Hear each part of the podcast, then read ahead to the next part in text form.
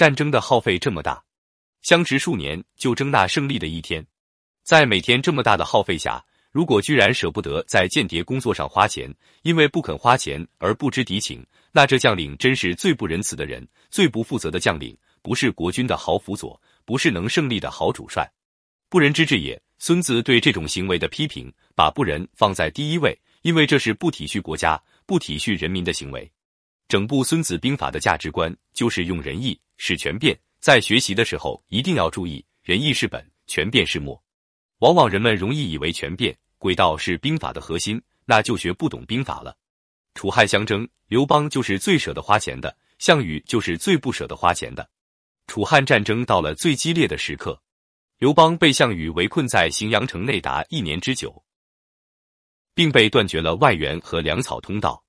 陈平献计，让刘邦从仓库中拨出四万斤黄金，买通楚军的一些将领，施离间计，让项羽疏远了钟离昧，撵走了范增。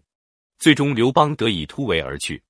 白登之围，刘邦被匈奴冒毒包围，还是陈平用计，重金去贿赂冒毒单于的胭脂，让冒毒放刘邦回去。项羽在花钱的价值观上和刘邦相反，他是在面对人民的时候能做到爱民如子，面对人民币的时候更加爱人民币如命。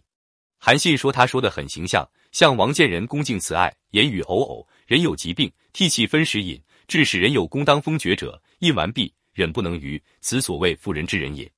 像王待人恭敬慈爱，言语温和，有生病的人心疼的流泪，将自己的饮食分给他。等到有的人立下战功，该加封进爵时，刻好了大印，放在手里磨叽，玩磨的失去了棱角，还舍不得给人，这就是所说的富人的仁慈啊！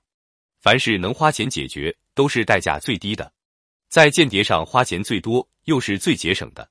张玉柱相持且久，七十万家财力一困，不知续此，而反尽息绝赏之气，不以弹间求所知敌情者，不仁之甚也。每一天都有七十万家在花钱，这钱他不心疼，反而心疼给间谍的绝路赏赐，不花钱去了解敌情，离间敌人，这真是不仁到了极致了。这个道理书上看来似乎很简单，但实际工作中就非常难了。实际上，这是最难的一部分。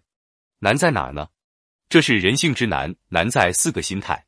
心态一：大钱花习惯了，不知不觉；小钱是预算外的，刺眼的不得了，心疼的不行。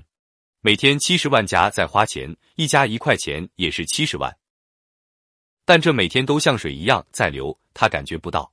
如果额外要花五万块赏钱，他就受不了。心态二：算别人的账，不算自己的账。